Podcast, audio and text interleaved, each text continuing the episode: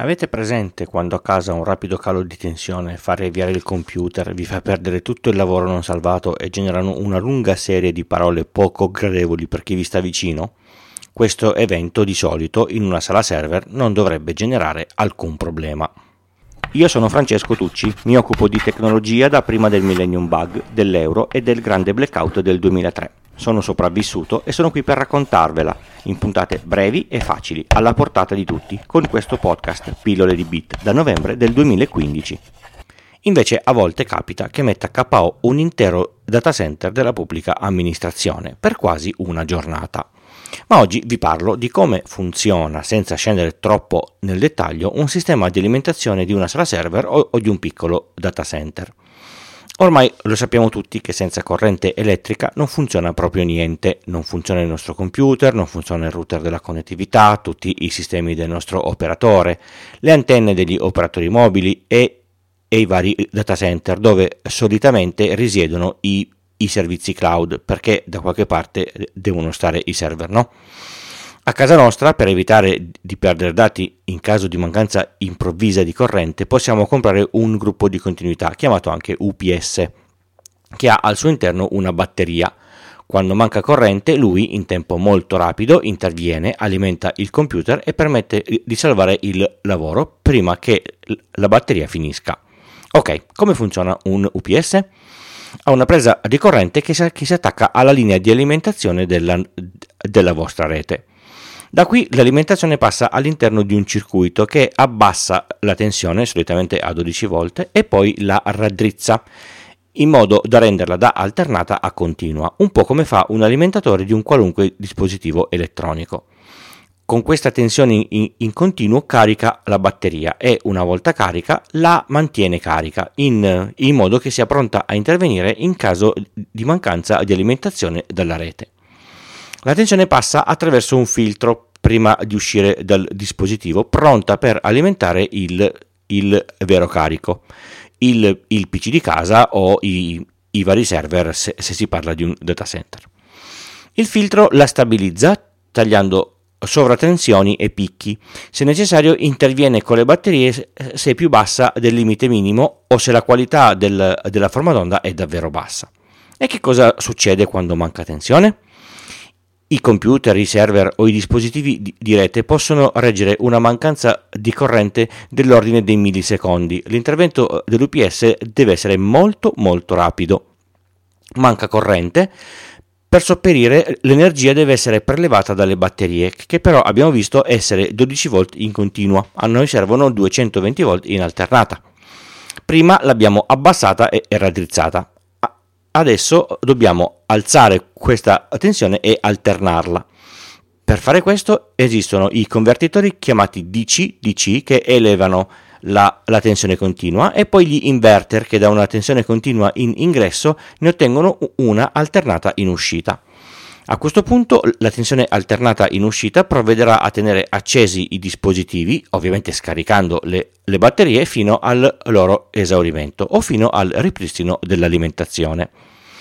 Gli UPS si vendono con una, con una capacità espressa in VA volt ampere perché es, esprimerli in, in ampere ora come le, le batterie ricaricabili non è possibile. E come si calcola la durata in, in base al consumo? È un casino, ve lo assicuro, perché entrano in gioco un sacco di variabili in più rispetto alle classiche batterie. C'è la corrente alternata, il rendimento dell'inverter e, e altri parametri. Vi lascio nelle note un, un articolo con tutto lo spiegone matematico e elettrotecnico.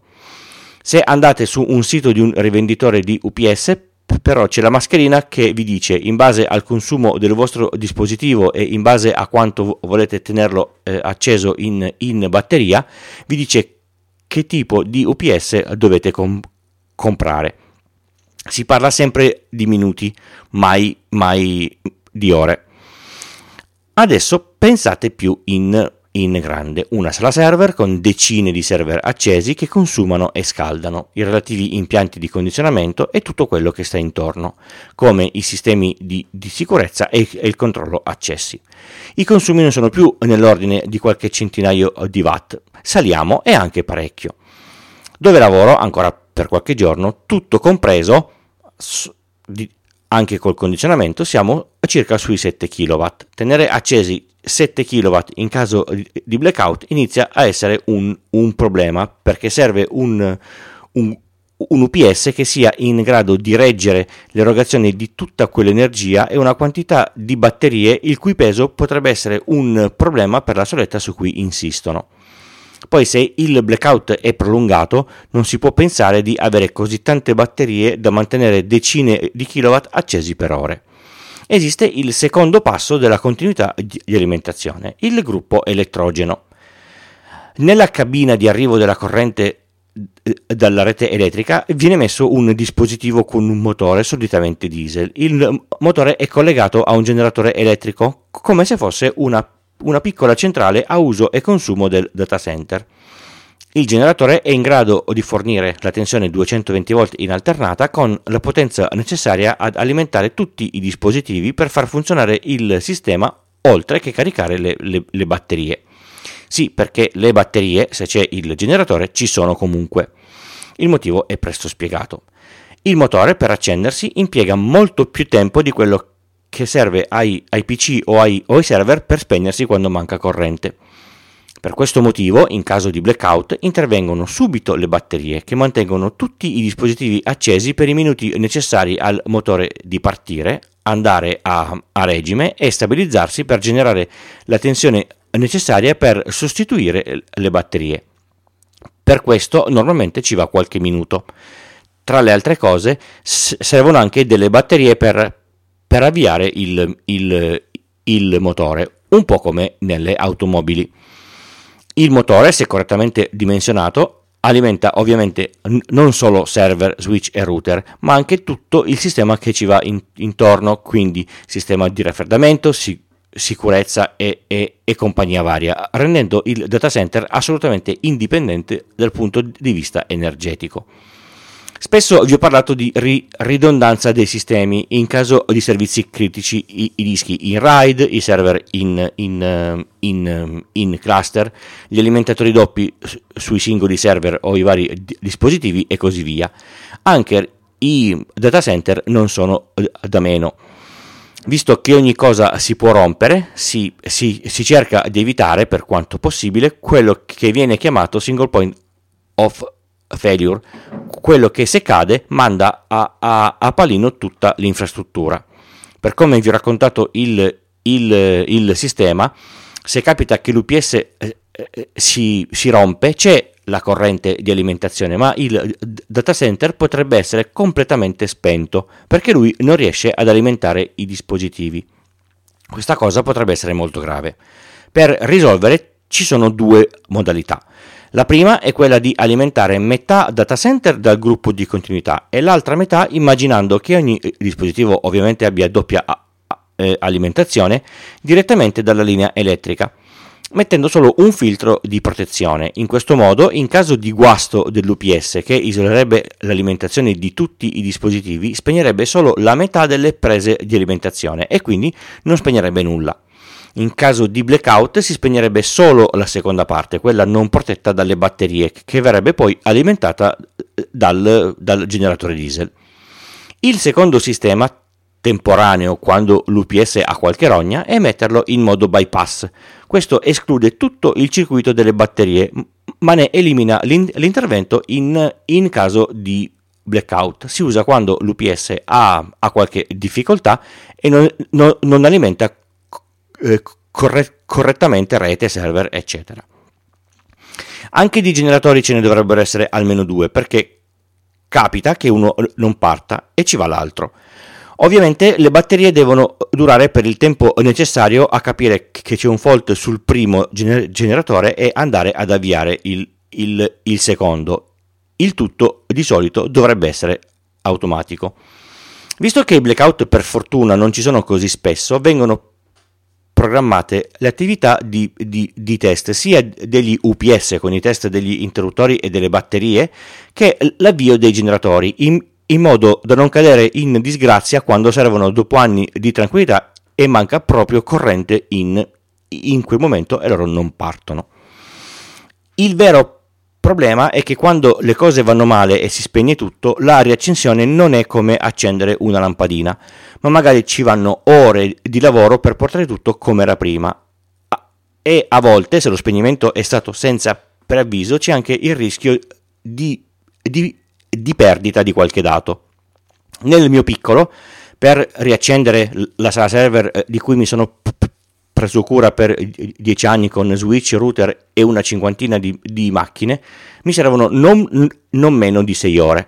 Mi piacerebbe davvero sapere cosa è successo in quel data center della PA che per un abbassamento di, di, di tensione si, si sono fermati per una intera giornata.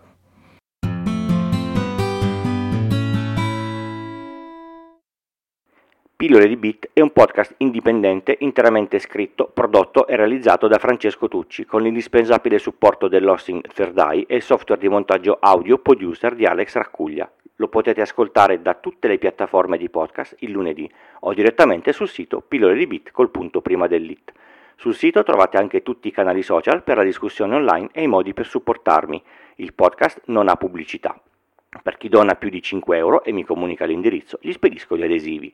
Un modo altrettanto bello di contribuire è parlare di questo podcast con amici, colleghi e parenti. Ascoltare podcast è facile per chiunque. Pillole di Bit è anche un piccolo network. Su extra.pillole di Bit col punto prima dell'it ci sono tutti gli altri podcast. Se vi serve una consulenza tecnica informatica fatturata su iltucci.com slash consulenza trovate tutte le informazioni.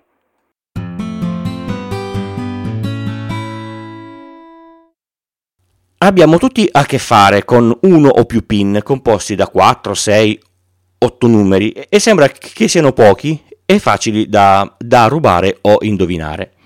Esiste un sito dove c'è un'analisi davvero interessante sulla frequenza di utilizzo di determinati pin con eh, dovizia di, di grafici e risposte matematiche e heatmap e tutte le, le domande che ci possono venire in mente sulla questione PIN. Davvero interessante. Vale tutto il tempo che passerete a, a leggerla. Il link sta ovviamente nelle, nelle note della, della, della, della puntata. Avete ascoltato Pillole di Bit, questa era la puntata 228 e io sono Francesco. Vi do appuntamento al prossimo episodio come al solito il lunedì dalle 4 del mattino nelle vostre app di podcast preferite. Basta abbonarsi al feed RSS e qualsiasi app funziona. Ciao! Ok, in effetti la puntata non è finita, ma da qui in poi c'è un piccolo rant r- relativo alla brutta piega che stanno prendendo i podcast sul mercato mondiale. Non è una cosa che fa parte del consueto contenuto di pillole eh, di bit, se non vi interessa fate finta che la puntata si- eh, sia finita e passate al prossimo podcast che avete in coda. Questo pezzo lo potete trovare così come lo state per ascoltare sul mio blog iltucci.com. Se avete deciso di continuare, io vi avevo avvisati. Qualche tempo fa, qui su Pillole eh, di Bit, vi avevo caldamente consigliato l'ascolto di Stories di Cecilia Sala. Dal 9 maggio, oggi, questo podcast è, è passato in esclusiva su una sola piattaforma, questa cosa mi ha fatto uscire di senno. Con calma, perché con il rant mi sono fatto sospendere da, da, da Twitter per 12 ore, vi spiego perché. I podcast dall'inizio hanno avuto un canale standard di diffusione, il feed RSS. Il feed RSS è un sistema open a disposizione di, di tutti per farci un po' quello che, che, che, ti pare. Per questo motivo sono nati gli aggregatori RSS che presi i feed eh, da più fonti li aggregano appunto in modo organico. Se sono articoli permettono eh, di avere una sorta di rassegna stampa personale, se sono file audio la propria stazione radio personalizzata.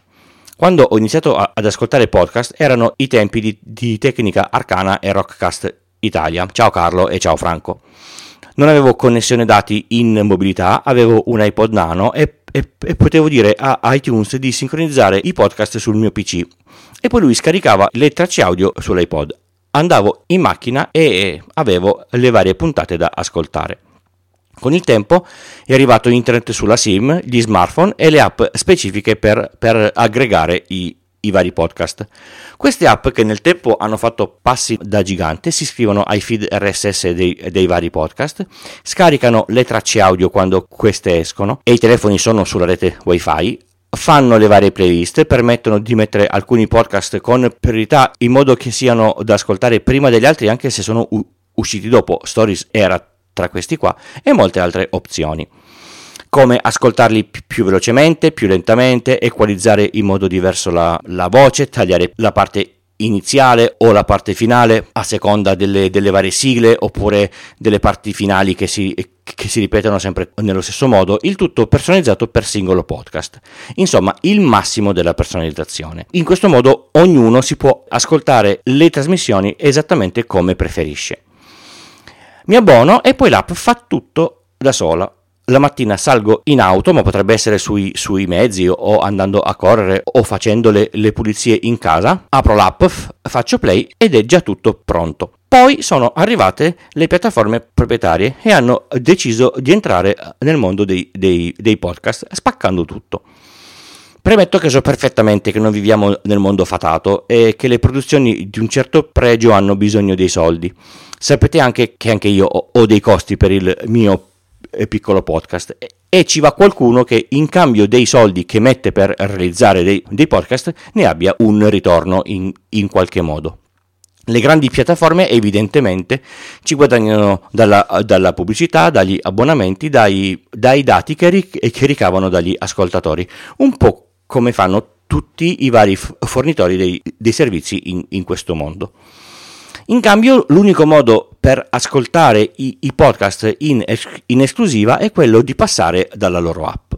L'esperienza però cambia, per me il primo problema è proprio questo. Per ascoltare i podcast in esclusiva su altre piattaforme devo rimbalzare tra la mia app di podcast preferita e quelle loro, magari mentre sto guidando o mentre sto correndo o con le mani sporche perché sto facendo pulizie. Per essere preciso io non corro, era un esempio. Tra le altre cose, allo stato attuale, le app che non sono dedicate solo all'ascolto eh, dei podcast sono molto indietro rispetto alle app specifiche. Se non ha scaricato offline devo ascoltare il podcast in streaming e magari nel, nel tragitto casa-lavoro o una zona dove non c'è segnale o non ho tutti questi dati da consumare tutte le, le mattine. Anche in fatto di miglioramento dell'ascolto e personalizzazione del singolo podcast rispetto a Overcast Overcast, app che uso io e mille anni indietro. La frammentazione, come è già successo con i film e le serie tv, porterà le persone ad ascoltare meno roba invece di espandere gli ascolti e allargare le conoscenze. Tra app private di, di servizi che fanno i loro podcast, servizi a pagamento e esclusive per, per ascoltare i podcast, tra un po' si dovrà fare come quando si sceglie un film. Da che app partiamo oggi? Overcast, il Post, Storytel, Audible, Sp- Spotify e intanto si arriva tardi in ufficio perché passarle tutte per vedere che podcast sono usciti quella mattina chiede non poco tempo. La grossa differenza è che fatta la scelta per un film, poi sto tranquillo per due ore. Eh, pensate invece ai vari podcast che durano 15-20 minuti. Cambiare app di continuo. Esco, metto sull'app eh, del post perché voglio ascoltare Morning. Finito, prendo in mano il telefono, passo a Spotify e, e, cerco Stories, no, adesso no, è diventato verde, al prossimo semaforo. Finito Stories apro Overcast dove c'è di, di giallo e, e, gli altri che seguo con il feed RSS. Capite che è un mezzo disastro? Lo so che il mio è un discorso inutile, ogni servizio ormai deve trattenere gli utenti sulla sua piattaforma per monetizzare, permettetemi però di, di dire che questo ha snaturato l'idea della diffusione dei podcast e fa abbastanza schifo. Perché allora Pillole di Bit sta comunque su tutte le piattaforme?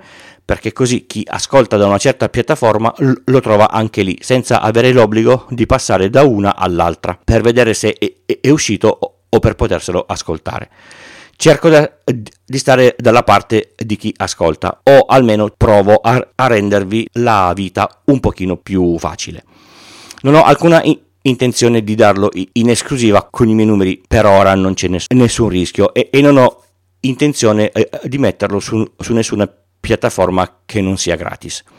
Vi ricordo però che pur essendo una produzione piccola e non al livello di stories, ha dei costi. Se volete e potete, vi ricordo i pulsanti delle donazioni.